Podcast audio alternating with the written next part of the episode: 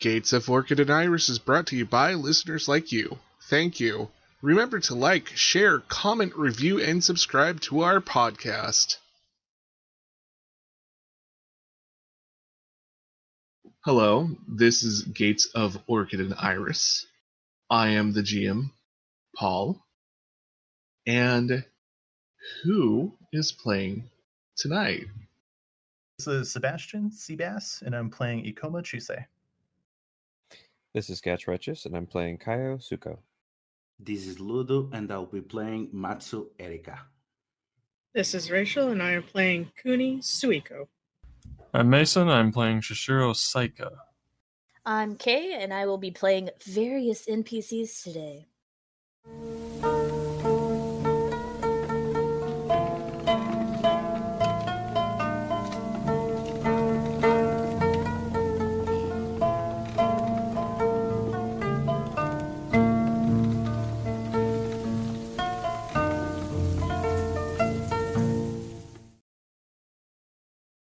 It's a dark night in early Tiger. It's winter time. It's late winter, so it's dark early, but it's very early in the morning. A light snow has covered the ground, and we see or maybe we barely see a figure in the dark. So, when you're out this early in the morning, what do you look like, Ikoma Chusei? So if Chusei's out this early in the morning, uh, you know, usually he's not just running his morning chores for um, Matsu, uh, Lady Matsu, Hanako, but rather he's up to no good. he's uh, pursuing something personal. He's looking for information. Maybe he's going to meet somebody. Um, but as far as what he's wearing at this time of day, what he looks like, with the light snow, he doesn't want to wear black. He wants to wear something that's like a muted um, gray, I would say. Muted gray, Hakimoto, something that's not going to stand out like his usual court wear. Hmm. And you are in the merchant district near a well, let's just call it a parking lot where if people bring palanquins, um, they usually park them here, and then they take a ferry to Teardrop Island, which is the red light red light district in Ryoko Owari it's um, a fairly popular spot, especially when people are trying to find warm companions during the cold winter. And um, a particular magistrate, uh, the Emerald, current Emerald magistrate, or at least he was until this point, Ashidaka he something's happened. And the only reason we can see your silhouette because of the color coloring of your clothing and the light snow blending in is that there is a bright light a little off in the distance behind you you just witnessed something horrible. And that blue flame, or the blue light that is behind you, has to do with it. How is your character feeling right now? How is what's what's going on through Ikoma Chusei's head? So, like any other Ikoma that anybody would know, uh, Chusei has a hard time keeping his true feelings off of his face, so to say, especially in this moment. You can see a look of surprise, and shock, and awe. And what might not be so apparent if you didn't know Chusei uh, personally is that he feels uh, utterly mortified. He feels like things have totally spun in his head. This is not what he expected when he came to Ryoko Owari. And uh, what was just a simple rendezvous meeting with somebody pretending to be a customer has now turned into something nightmarish. Something you wouldn't have fathomed. And are you trying to like still keep a low cover, or or at this is it like just a panicked run at this this point? So at first it was deer in headlights. He wasn't sure what to make of it. But after um, you said there was a blue flame around, uh, yeah, Chusei does not mess with anything supernatural. He doesn't know anything about it, so he's going to book it. So you start booking it. It's sounds like a panicked run, so you don't know which direction you're going, but you can hear after a while the familiar alarm bells go off for the city guard. And then after you go quite a distance and probably finally make it back to the noble quarter where the lion compound and matsu um, matsu hanako lives you finally hear the alarm to go off throughout the city it's it's kind of like the fire alarm um, but specifically, it's it's um, well, there's different alarms. One's for like city magistrate, then the thunder guard, and um, sometimes if needed, it's uh, for the the actual firemen who run the cities. But uh, you hear alarm for the Thunder Guard and for the actual uh, Emerald Magistrate or their Yoriki. And you would be in the perfect spot to see if the Yoriki actually come out and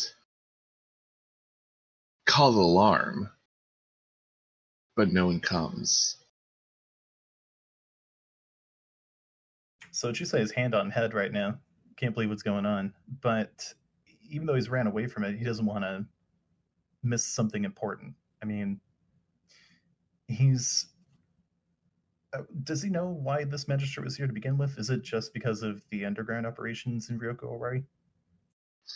Um, you you weren't specifically in the know of why he was here, uh, but through the network that you do have, um, he was here to replace the Matsu um, Emerald Magistrate that left. Um, they kind of got fed up with the city and left the post. Hmm. Okay. I mean, this matter is. Uh, I mean, somebody. Well, I, I guess did was Chusei there before actually just seeing the dead body? Like, was he there for the magistrate getting murdered? No, you were there wit- witnessing basically the aftermath. So, Okay. yeah. All right. So Chusei is going to get far enough to get away from the blue flame, and then Mhm. seeing he's not being pursued, he's going to round his way back so that way, um, you know, maybe now if nobody's guarding the body or going to the body, you can start checking things out and seeing what exactly transpired. If there's any notes left, uh, any evidence left. So you start looking over the evidence, uh, and you don't have much time to pass it over. But you see now why uh, the Emerald Magistrates and their Yoriki didn't answer, because they're all here. Okay. So I'll listen in on their conversation then. Um, well, when I say they're all here, they're all here dead. Oh. okay. Um, the Thunder Guard with Jocho is uh Shishiro Jocho is there. Um, he sounds very tired as he speaks, and um, Mayu, the person who usually handles uh dead bodies for the um Thunder Guard Magistrate, is looking things over and there's not much conversation. It's silence.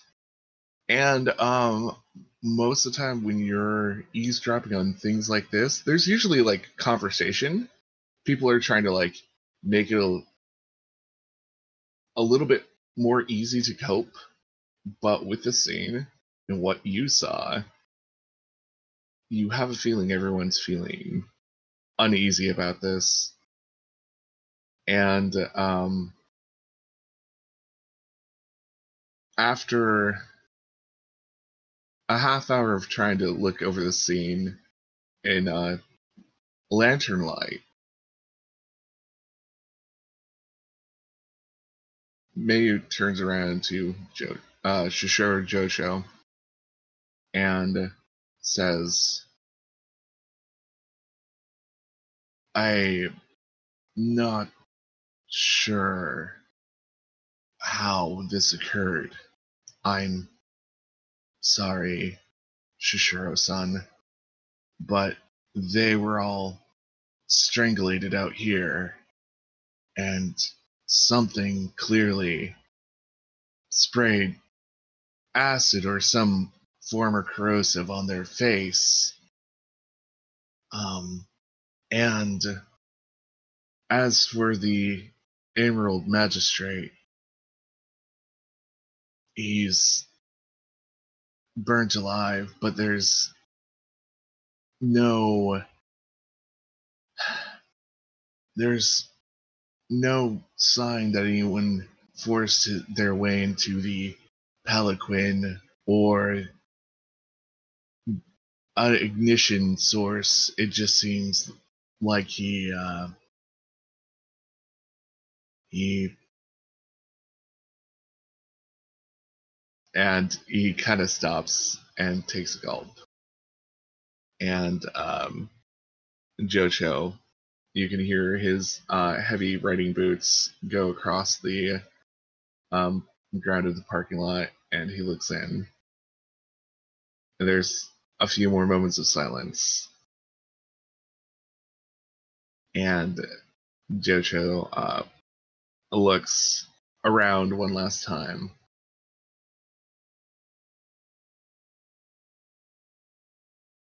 All of the Yorikis and the Emerald Magistrate in one place.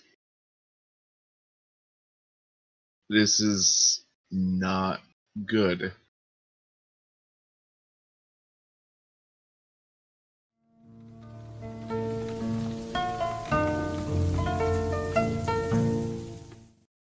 Gates of Orchid and Iris will return in a moment. Welcome to Cultural Explorations. During this gameplay break, let us explore Asian culture. Today we will talk about how Chinese tea traveled from China to other countries. In 593 of the Sui dynasty, Buddhist monks introduced tea to Japan. However, the planting of tea trees in Japan didn't occur until 1192. Tea was introduced to Korea in the mid 600s of the Tang dynasty by monks. Korea began producing their own tea after 828. In 641, a princess sent to Tibet for marriage introduced the custom of tea drinking, which became popular in Tibet from the 700s onwards. During Southern Song dynasty from the 1120s to the 1270s, saw Marco Polo write about tea from his travels in China. China also began trading with Arabia, Italy, and several African countries. The Ming Dynasty of the 1360s to 1640s saw tea travel even further. Tea planting was done in Indonesia, and in 1610 the East India Company introduced green tea to Europe. In 1637, China began trading with more countries such as Britain, France, and Spain. During the Qing dynasty, which went from 1644 until 1911, so trade caravans to Russia began in 1735, bringing tea drinking there as well as India starting toward producing tea in the late 1700s. Today, China is the top producer of tea, followed by India and Kenya. In terms of consumption, China still ranks the highest with 1.6 billion pounds a year. However, if you look at consumption per person, this changes. In terms of kilograms per person drank, Turkey leads the group with the UK and Iran rounding out the top three. Thank you for listening. Want to learn more about this and other topics? Visit our Patreon page for longer cultural explorations. And now, back to the story.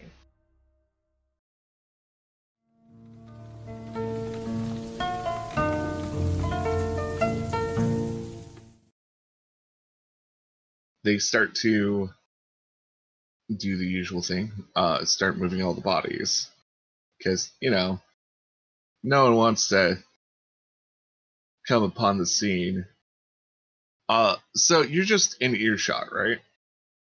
Yeah, basically, what I'm imagining is uh, was already dressed up as just somebody who's a, casual um, client, so to say, of Mhm. Teardrop Island. Uh, hair is disheveled and wearing you know, regular uh, commoner garb, even if it is gray and kind of blends in with the, the snow a little bit. But or just it's just not standing out is really the important thing. So I I think Mhm. uh, Chusei wouldn't be trying to hide himself necessarily, so he can still try to peek around uh, peek around the buildings that they're in. I guess you said they're like a parking lot. Yeah, um it's kind of um this parking lot has um like barriers between each spots so you know clients can privately go to the ferries without like many people uh you know gawking at them so this was kind of like in its own little parking area Yeah. Okay. So Ikoma's gonna sit nearby. He's gonna have his head forward, his hair is draping over his face, basically, as he was listening in. Uh, he's gonna try Mhm. looking over without making it too obvious. But as he was hearing them, I mean, there was chills going up his spine. Um, acid, that's ins- that's insanity, you know. Uh, Mhm. entire uh, squads of the the Yoriki and, and magistrates forces. That's unbelievable. And uh, Chusei's never heard anything described like that except for in fairy tales and fiction, and even not to that grueling extent. Uh, that's horrific. Actually, before we continue any further, um, since you're trying to like not be noticed and not like make too much of, uh, you know, you're trying to be um, conspicuous.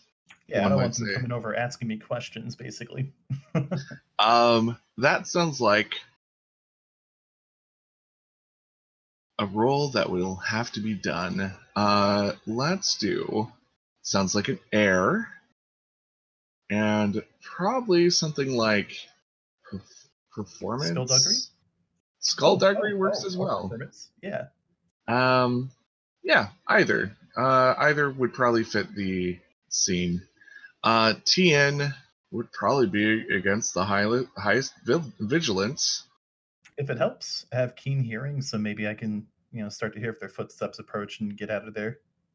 Sure, that's- I will yeah. give you. I will give you that because um, You're gonna need it. Okay. you're, you're yeah, you're gonna need it because I, yeah, it's gonna be a four either way. All right, four. Cool. Yep, the team is four. I'll, I'll take the skullduggery since you're gonna let me use it. Uh, that's my higher skill. Let's see. I'm also gonna use a void point too. good, good idea. Jeez, I didn't need it. All right, let's see. And uh, remember, your keep is up by one. So uh, when you use a void point, and you uh, did you get the extra black die from your void? Uh, yeah, sure did. Okay, cool, And I'm re-rolling for my distinction right now. cool.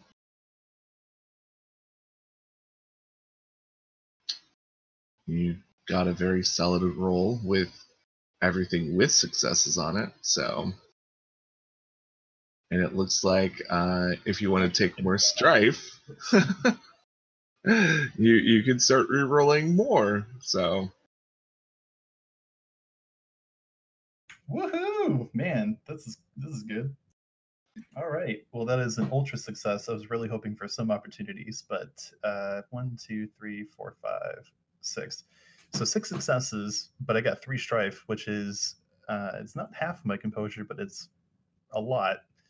And I would say Mm. that's because he's just so nerve wracked that uh, he's like, please don't come over here and ask me questions. Please, I really don't want to.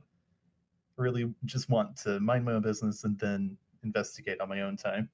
so uh, you're standing there, you're listening to everything that's going on, and as I said before, uh, it's strange that not everyone is talking. Usually, there's a lot more talking and conversations between whoever's doing the investigation and Mayu, but it, yeah, it's it's not the point this time. Everyone's oddly silent. You can even feel the um oh gosh. You can even feel the like air around you. It's cold, it's cold enough to snow, but now it's getting feels even colder and almost the atmosphere is weighing down on you. Absolutely. Even though the atmosphere is absolutely cold, my blood's running hot. I'm feeling jumpy. So it takes a while for them to uh, gather up all the bodies and start hauling them out. Um, you can hear them literally stacking bodies in a cart and uh, taking them away. And um, Jocho finally asks, as he's observing everything. So this was the Emerald magistrate. His three Yoriki and his servants that hold this palanquin. Mayu makes a grunt, confirming it and um, you can almost feel the emotion come from Jocho of just disbelief. He just lets out a sigh, and um, it's almost like the steam from his mouth just swirls and stays at the scene. Uh, it seems like all the breath of everyone is not helping the lighten the atmosphere. and finally the the question happens. Did did the Yojimbo or Yoriki have time to draw their swords? Mayu pauses and thinks, No, no, no, none of the swords were drawn. Yeah, uh, Hikoma's guts drop. Like the pit of his stomach just, he feels it. That's not good. This thing is fast, whatever it is. As you think back to the scene again, you clearly clearly remember three black figures that seem to jump from the ground and hop over the fences.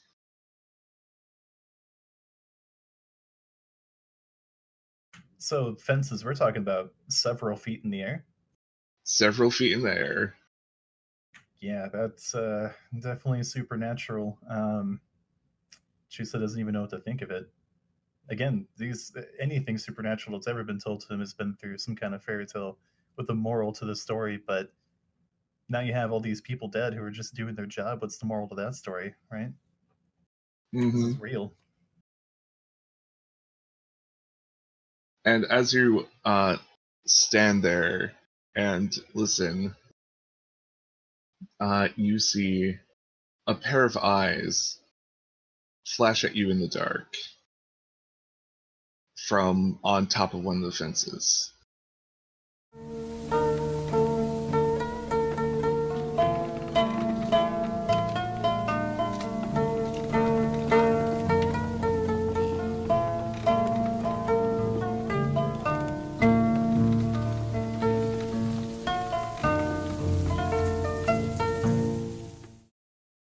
Thank you for listening to Gates of Orchid and Iris. Remember to share, comment, and rate us where you can.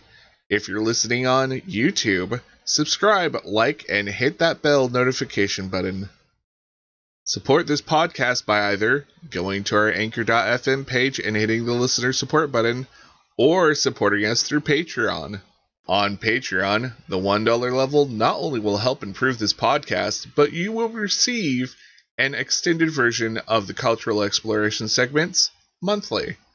And we have a lot of other fun things planned for Patreon.